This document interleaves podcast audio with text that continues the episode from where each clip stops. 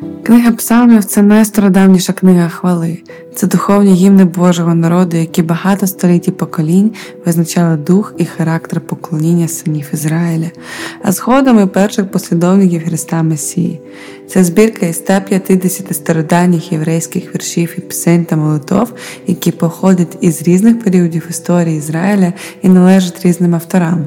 Книга Псалмів була складена так, щоб бути молитовником Божих людей поки вони очікують на прихід Христа та Його царства, звернення слабких, смертних і обмежених людей до вічного, всесильного і всемогутнього Бога.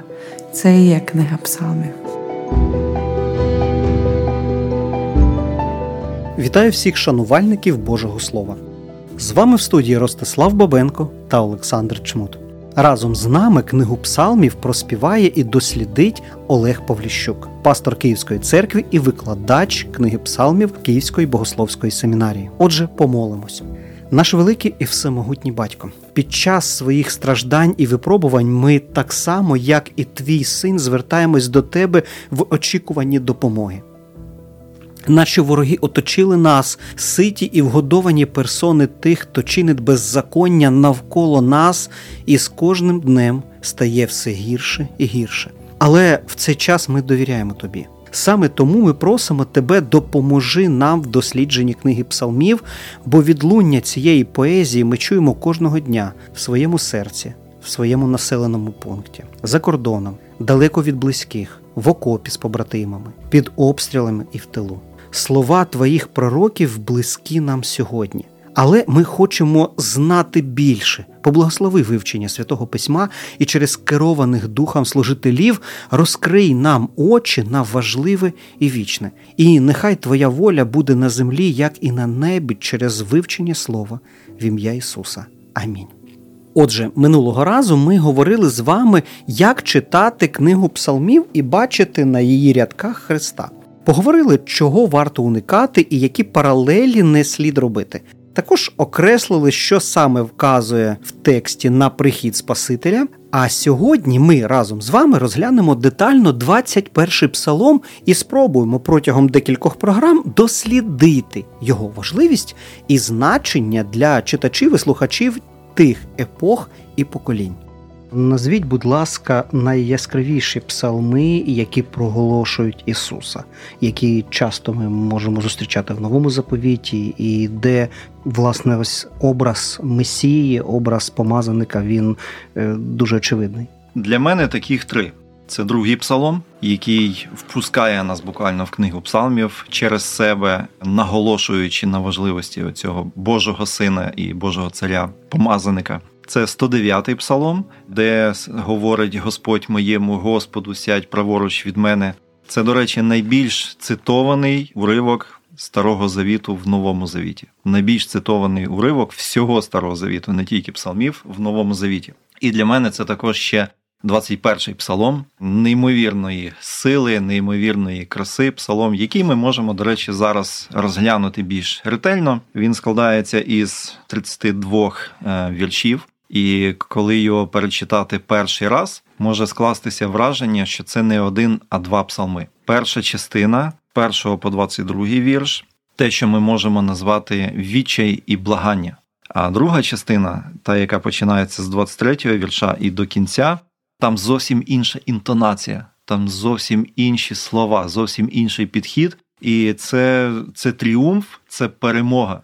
Що відбулося між 22 і 23 віршем, люди, які читали цей псалом в Старому Завіті, не знали. Але ми можемо вже дещо розуміти і дещо знати.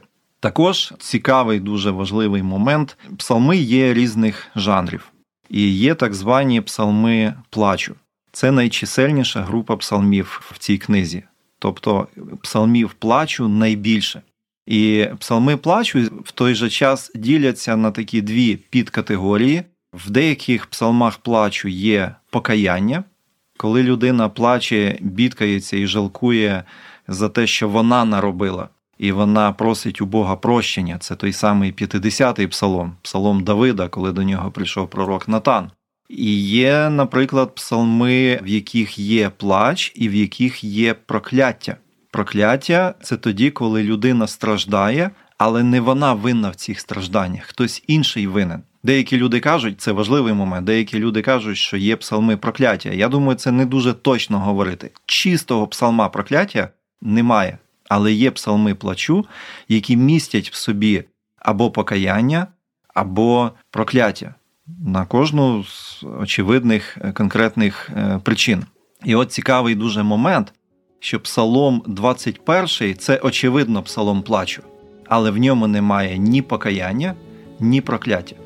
Тобто той, кому належить цей псалом, не Давид, він тільки автор, але той, кому насправді належить цей псалом, йому виглядає так, що немає в чому каятись, і виглядає так, що він не збирається нікого проклинати. Ми створюємо цей подкаст саме завдяки вашій підтримці. Якщо ви готові підтримати нас матеріально, ми залишили всі необхідні дані для цього в описі.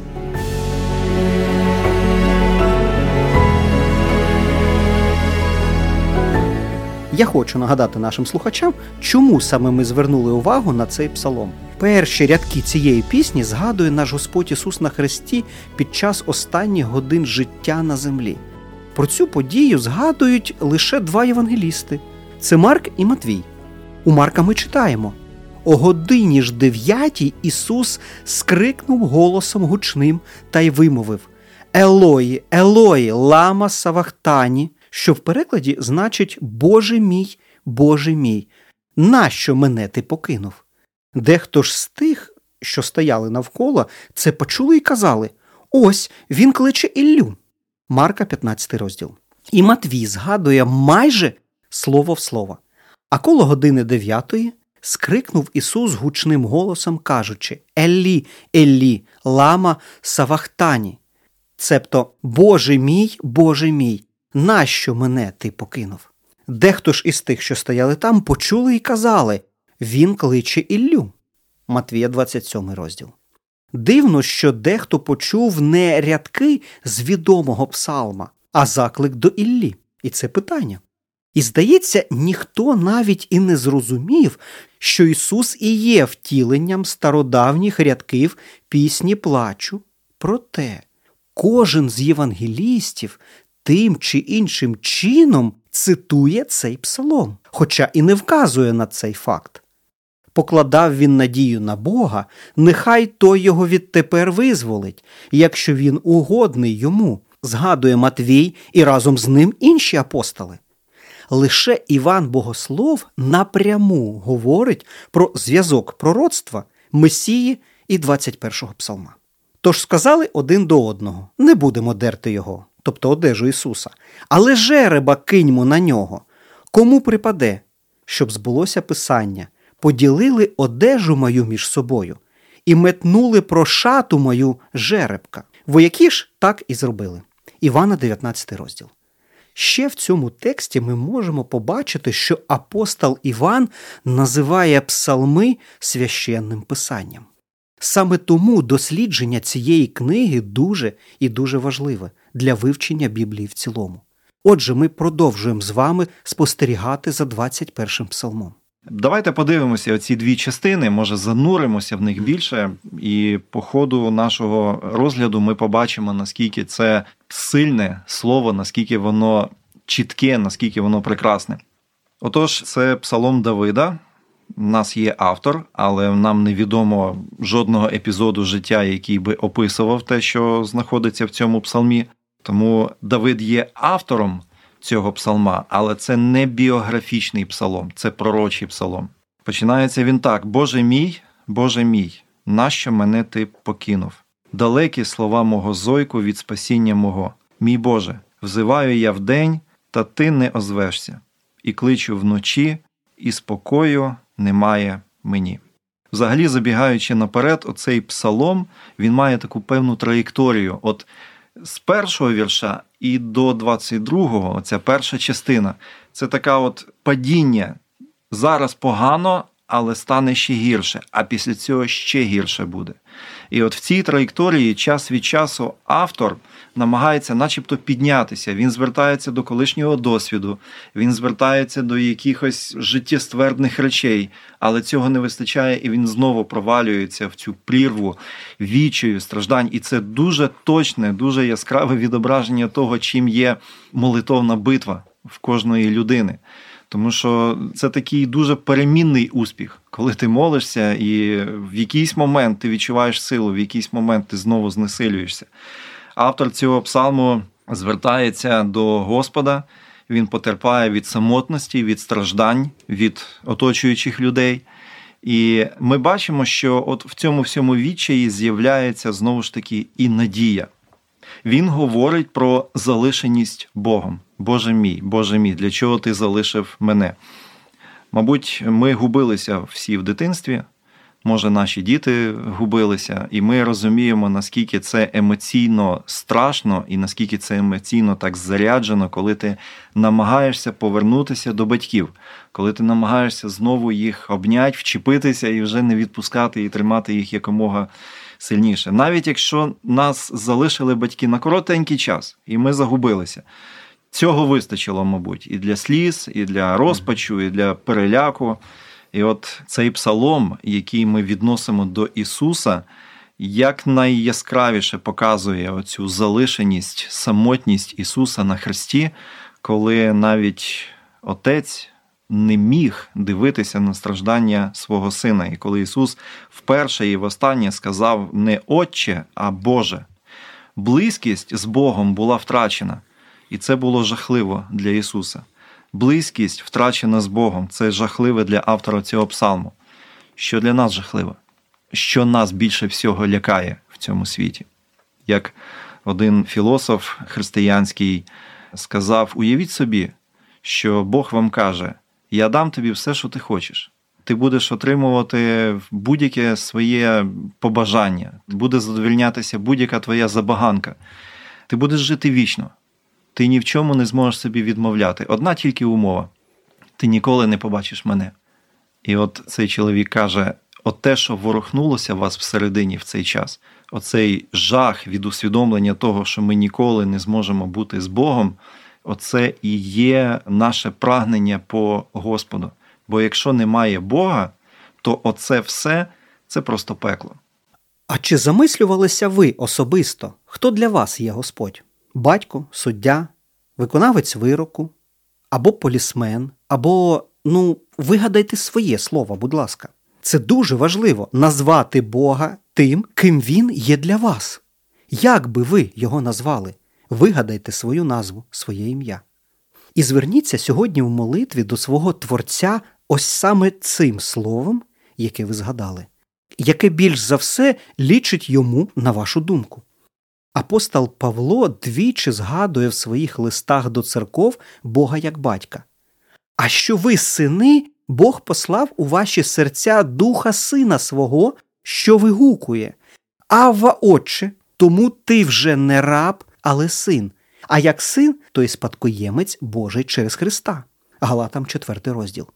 І майже дослівно ту ж саму думку ми читаємо у посланні до римлян. Бо всі, хто водиться Духом Божим, вони сини Божі, бо не взяли ви духа неволі знову на страх, але взяли ви духа синівства, що через нього кличемо Аба, Отче. Сам цей дух свідчить разом із духом нашим, що ми діти Божі.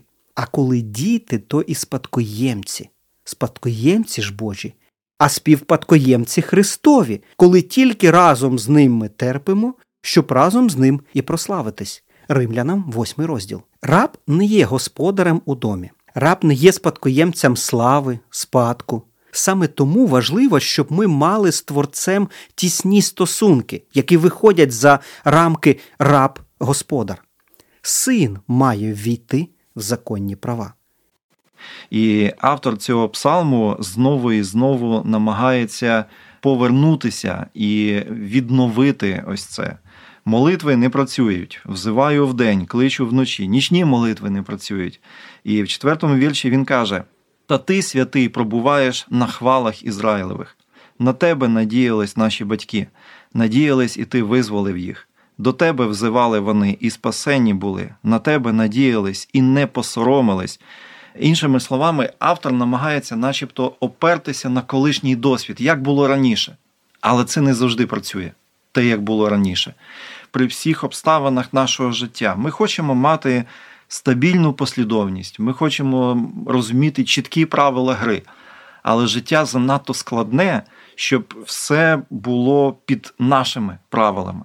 У Бога є свої закони, але ми надто коротко живемо, надто мало живемо, щоб зрозуміти всі оці Божі закони.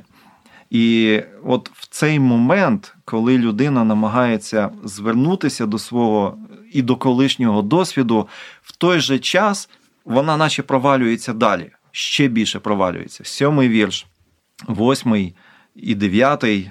А я черв'як, а не чоловік, посміховище людське і погорда в народі.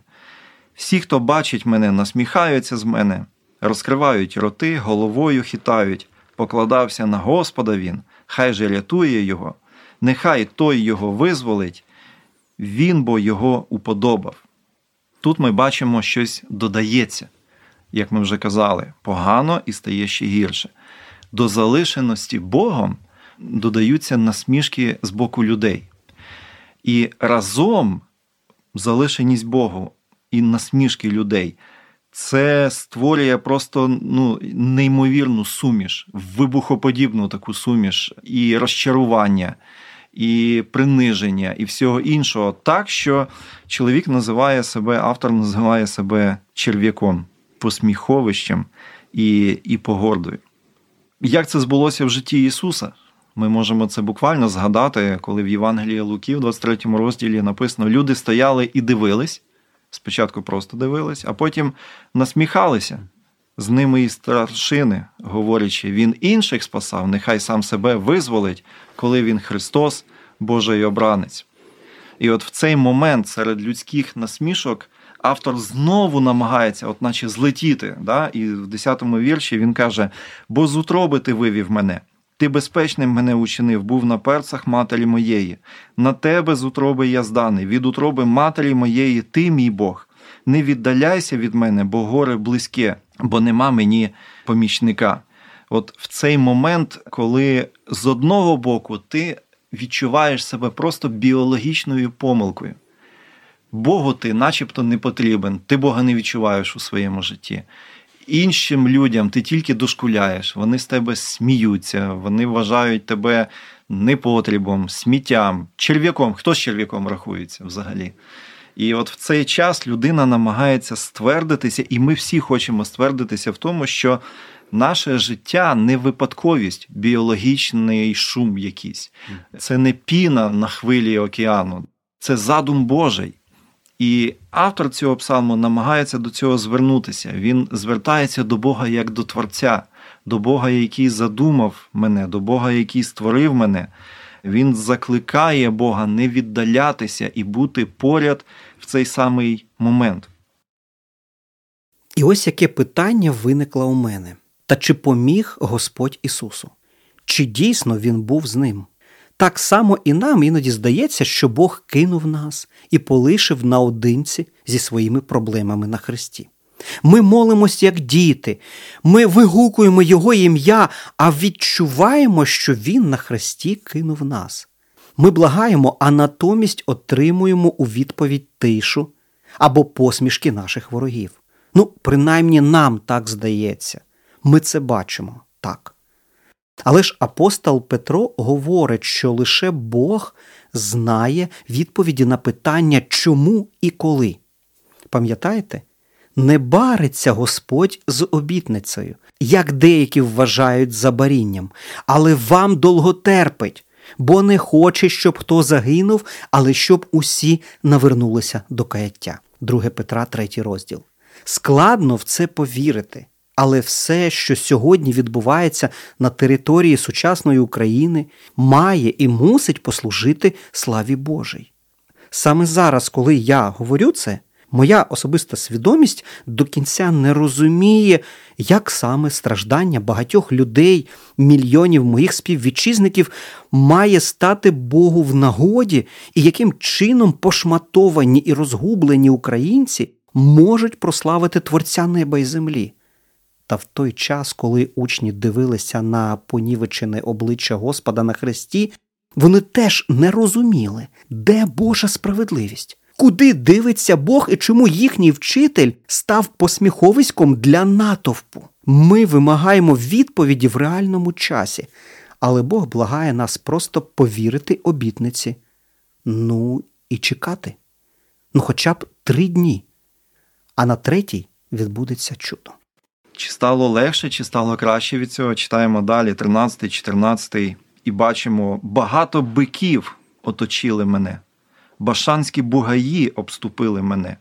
На мене розкрили вони свої пащі, як лев, що шматує і речить. І отут ми бачимо, щось змінюється. Якщо раніше, в першому блоку цього псалму, автор просто відчував самотність і залишеність Богом, Потім до цього додалися насмішки людей, тих, які знаходяться поряд. Тут ми бачимо, виникає якась загроза, причому така фізична загроза. Автор описує тих, хто йому загрожує, як тварин. І тут вживаються, до речі, і свійські тварини, і дикі тварини, і бики, і леви. Це цікавий дуже момент. Крім того, знову ж таки, особливість поезії єврейської ми можемо побачити в 13-му вірші. Багато биків оточили мене. Оточення, нема куди тікати. Далі написано: Башанські бугаї обступили мене. Що таке башанські бугаї? Чому це важливо, що так згадано? Башан це місцевість на північ, на північний схід від Ізраїлю, неймовірно широкі поля, де кліматичні умови, і вітер, і все інше вони просто ідеальні умови для випасання худоби. Якби у биків був рай, то це був би башан. Тобто башанські бики, башанські бугаї, вони отримують від свого життя все. Нічого кращого в житті бика статися не може. Тобто, це не просто ну, якісь тварини, а це тварини, за якими доглядають, тварини, які отримують найкраще в своєму житті найбільш вгодовані, найбільш сильні оці простори, оцей вітер, оця трава, оце все. І це не просто якась поетична замальовка, це опис тих, хто дійсно виглядає сильними, хто дійсно виглядає забезпеченими, хто дійсно виглядає такими впевненими у своєму житті. Крім того, це дуже цікавий момент, коли ми ще бачили, що бики і леви об'єднувалися проти когось це ну, щось ненормальне, і в цьому ми можемо цілком можливо побачити оце от, оцей натяк на те, що євреї, як Божий народ, ті, які отримали від Господа землю, і римляни як язичники, чужинці для Господа, для його народу, вони об'єднуються. Ірод стає другом з Пілатом. Римляни і юдеї разом знущаються над Божим Сином, тут говориться про те, що вони спочатку обступили, з'явилася загроза. Вони речать, вони розкривають пащу, це все починає відбуватися. І це дуже реальна загроза. Нема куди втікти, немає куди подітися. І в 15-му вірші ми читаємо: Я розлитий, немов та вода і всі кості мої поділились, стало серце моє, немов віск, розтопилось в моєму нутрі. Висохла сила моя, як лушпиння, і прилип мій язик до мого піднебіння, і в порох смертельний поклав ти мене, бо пси оточили мене, обліг мене натовп злочинців, прокололи вони мої руки та ноги мої. Я висох, рахую всі кості свої, а вони придивляються і бачать нещастя в мені. Знову ж ми бачимо це погіршення. Да? Якщо спочатку була самотність, потім насмішки, потім оточення і загроза, тут ми читаємо, що почалося насильство. Ми бачимо страждання, ми бачимо тортури, і ми бачимо, що Бог цього не зупинив тоді. Розлитий, немов та вода. кості мої поділились. Стало серце моє, немов віск, розтопилось в моєму нутрі. Висохла сила моя, як лушпиння. Це дуже поетична мова, але разом з тим вона настільки влучно описує внутрішній світ людини, яка страждає, цілісність душі і тіла, наші оці розчарування, наш страх, наші переживання. Прилип мій язик до мого піднебіння, в порох смертельний поклав ти мене, прокололи вони мої руки та ноги мої. Я висох, рахуючи всі кості мої. А в 19-му вірші написано: вони ділять для себе одежу мою, а про шату мою жеребка вони кидають. І ми знаємо, що це точно той уривок, який відноситься саме до Ісуса. Вже точно в житті Давида нічого подібного не відбулося. Ми бачимо, що до страждань і до тортур додалося цинічне і нагле пограбування. І хочеться згадати тут уривок з другого послання до Коринтян, 8 розділу, 9 вірш. Апостол Павло каже: бо ви знаєте благодать Господа нашого Ісуса Христа, який, бувши багатий, збіднів ради вас, щоб ви збагатились Його убоством. Ми не можемо до кінця зрозуміти дві речі: наскільки багатий Ісус, і наскільки Він збіднів заради нас приблизно уявити, що відбулося, ми можемо, читаючи цей псалом, читаючи страждання Ісуса в Євангелії, і ми можемо бачити, от, що Він проходив заради нас і заради нашого спасіння. Наступного часу ми продовжимо дослідження 21-го псалму, бо багато питань ще залишилось відкритими. А на сьогодні ми мусимо зробити паузу. Ми розпочали досліджувати текст, який без перебільшення можна назвати пророчим і знаковим. Він займає важливе місце серед багатьох інших пророчих згадок про Христа Месію. Можливо, ніхто з нас і не звернув би увагу на нього, і він загубився б серед інших пісень і псалмів, якби випадково та чи випадково наш Господь не вимовив лише одну фразу, один рядок, один зойк до свого небесного Отця. Уявляєте собі лише одна репліка Боже мій, Боже мій, нащо мене ти покинув? Та коли шанувальники і послідовники Христа почали згадувати, досліджувати, то побачили дивовижний збіг з тим, про що пророче пише Давид, який і далеко не пережив в своєму житті того, про що співає і тим, що відбувалося з їхнім улюбленим вчителем під час страждань на Христі. Та наше дослідження цього тексту ще не завершено. Приєднуйтесь до нашого вивчення наступного разу. З вами був я, Ростислав Бабенко, Олександр Чмут і Олег Павліщук. Вивчаємо Біблію разом. Почуємось! Ми будемо дуже вдячні вам, якщо ви станете нашою підтримкою. Якщо вам сподобався цей подкаст, поділіться інформацією про нього у соцмережах, а також залиште побажання і відгуки у соціальній формі в описі, або ж просто на платформі, де ви слухаєте цей епізод.